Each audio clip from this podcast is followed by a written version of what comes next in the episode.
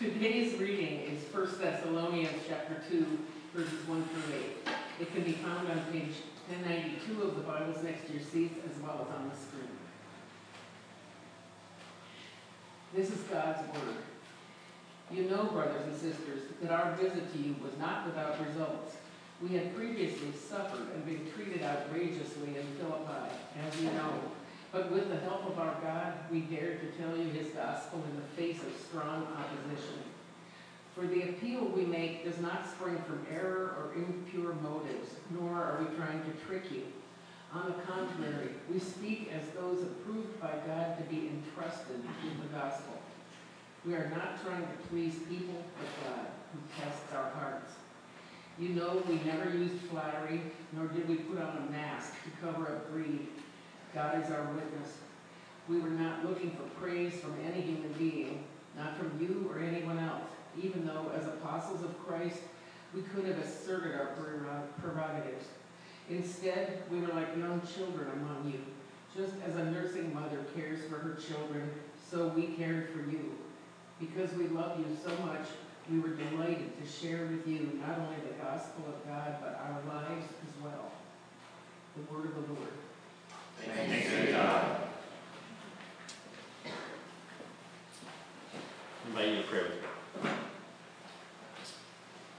Our God of grace, we stop and consider that we are here for a reason this morning. That each and every one of us has been, by your arrangement, divinely appointed to sit here in this room right now. It's the exact collection of people you had in mind because you are here. And as we sit here and we wonder if we're the only one who deals with um, things that make us feel troubled, or these kinds of things that make us feel depressed, or these things that we just wish they'd go away from our life or we wish that certain problems or issues um, wouldn't plague us.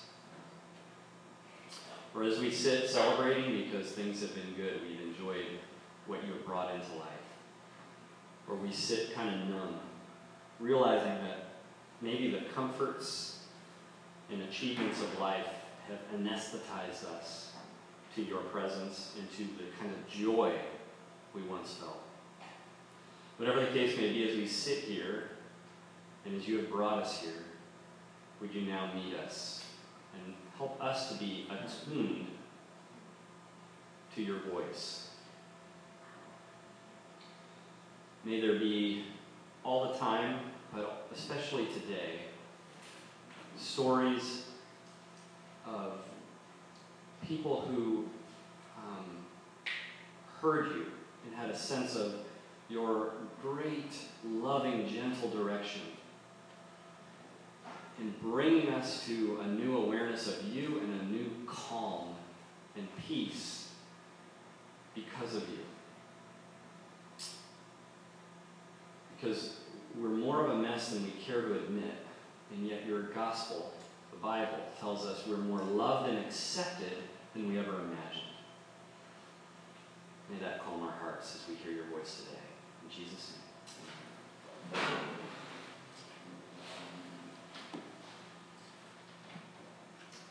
So, as we look at the book of First Thessalonians,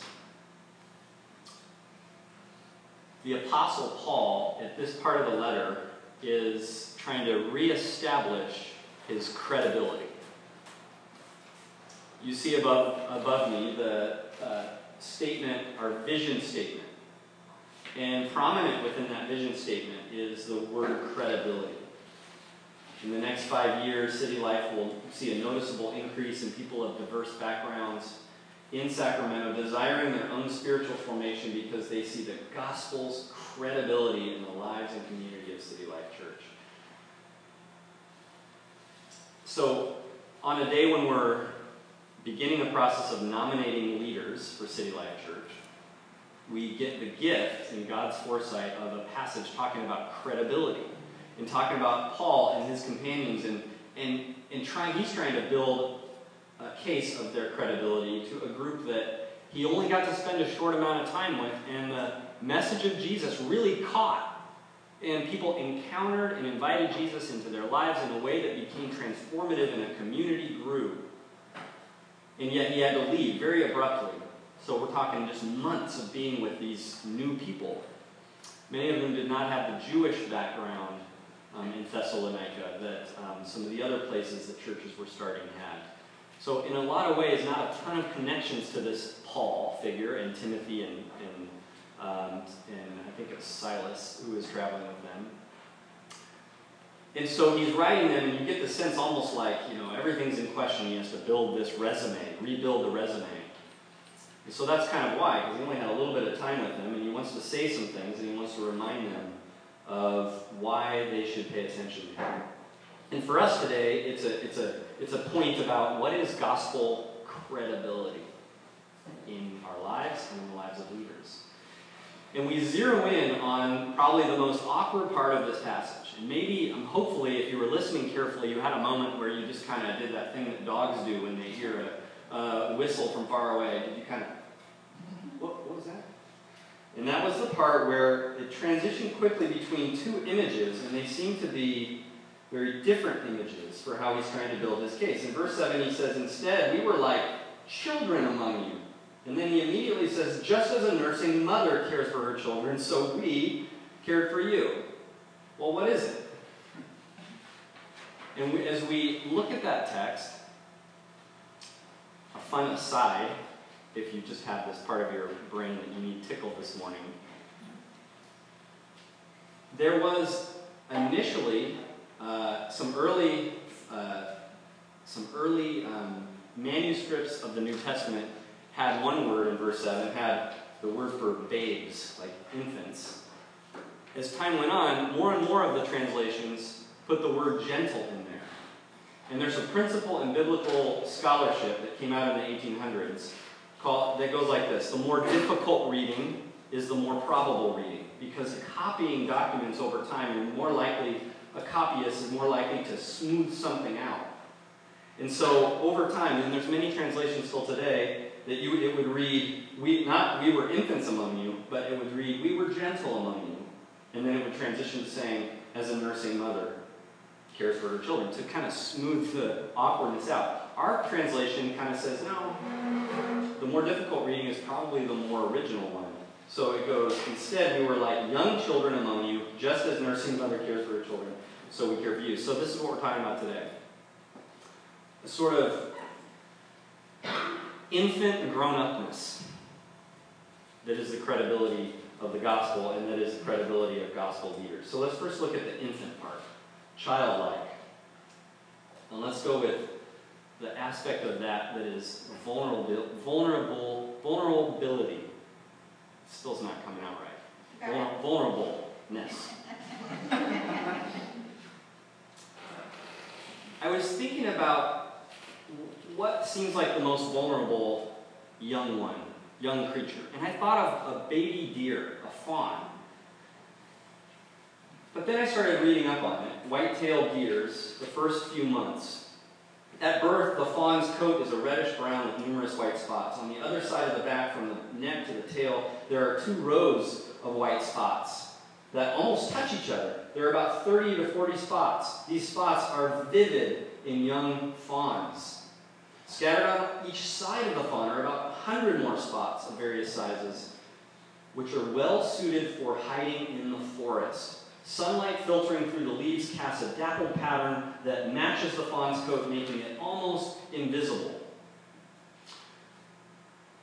Um, and then it goes on. For the first few days of the week, the newborn fawns may spend up to 90 to 95% of their time bedded, sitting down, although they may stand occasionally to stretch.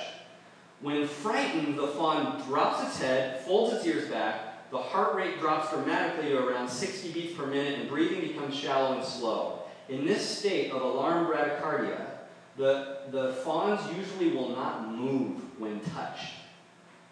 Clearly, this behavior is an adapt, adaptation to reduce the chance of detection by predators. But then transition to this. By about one week of age, fawns will run when discovered, and their agility and speed will quickly outdo even the most seasoned Fawns don't seem, in terms of their, their makeup, they don't seem very helpless. Coming out so young, one week. And even before that week, they have all the tools on their own to stay safe, secure, and out of danger. How does that compare to newborn humans? What do they have? Just, just like a like a larva sitting there, like a wiggling, screaming, screaming pupa, helpless. So how are we so you know successful as a human race at, at those children not being um, you know taken over by predators? There's so much vulnerability in the human infant.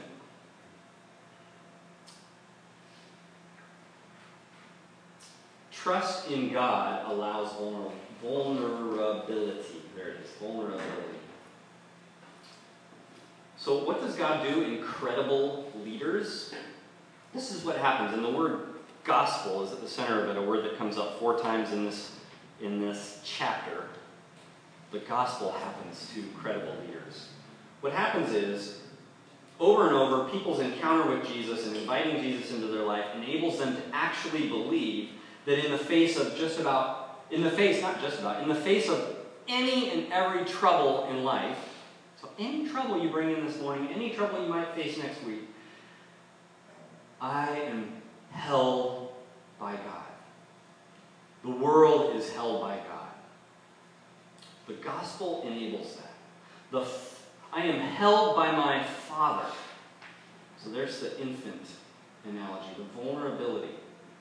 The Father who sent his Son, and that Son came as an infant, a vulnerable infant, and then proceeded to carry on the trouble of the world on his back as he took it to the cross, and it seemed as if it crushed him, but it didn't, because on the third day, he rose again victorious over all the world's trouble. And so, there's not a single trouble that the gospel doesn't bring incredible joy and hope amidst simultaneously. Even as there is the, the worst troubles of this world, the Christian says, it can't take away my hope and my joy. And so, what you see as a character in credible gospel people and leaders is a ability to enter into vulnerability. Have you ever seen that? You have two options if you want to know what that looks like. You can find someone who's experienced the gospel and observe them and look at them and ask them. And you'll see glimpses of it. Or, there's two options, I said. So the other one would be volunteer in the nursery next door. and go and hold baby Ella standing Michelle's baby. I don't know if she's even come to church yet, she's that new. Or look at Elijah crawling around. Or look at Emily holding Mireia. Look at Hannah and Augie. And look at these little ones and just, just stand in awe of their trust, of their sheer vulnerability, how much they are just dependent, how much they are enjoying every moment and delighting in life without care, without any of this crazy stuff. This is the manipulation, the trying to get people to do what you want, trying to angle for your own selfish. They're just, newborn baby is so dependent, so vulnerable. So an infant grown upness, let's, let's move on to the grown up part, because then the passage pivots to saying, like a nursing mother cares for her children, so we care for you. Have you ever met a gospel grown up who was not blood related to you, but who it seemed like they had gotten a message in their life that said, it's not about you. And they treat you that way. It's not about them. They pour out for you. They care for you genuinely. A nursing mother can't help but lose, literally lose sleep over the concerns and the needs and the tears of her baby. In the same way, gospel grown ups can't help but lose sleep and carry the needs and concerns of those that they have been put, who have been put in their lives to they minister. And if you, I don't know if you ever met someone like that, But if you have, you've also likely, if you scratch under the surface, if you get to know them and observe them a little bit, you also notice that they also pay attention to their spiritual diet in the way that a new nursing mom pays attention to her physical diet. What's going to happen to my child if I take this medication, if I eat this food, if I drink this drink? There's things that flow out of what comes in. And in the same way, you'll see a gospel grown up. And if you want to be a gospel grown up, then you will begin on this path. That, they, that, that you will begin to watch your spiritual diet. That you will be wanting to absolutely make sure every day that the menu is full of God. That your plate is piled up with God's love. That your table is just has always has pictures stationed on it filled with the grace of Jesus. And that your that you always have at the ready heaping helpings of God's challenge in your life. And that you have grasped the nutritional value of God's leadership in your life.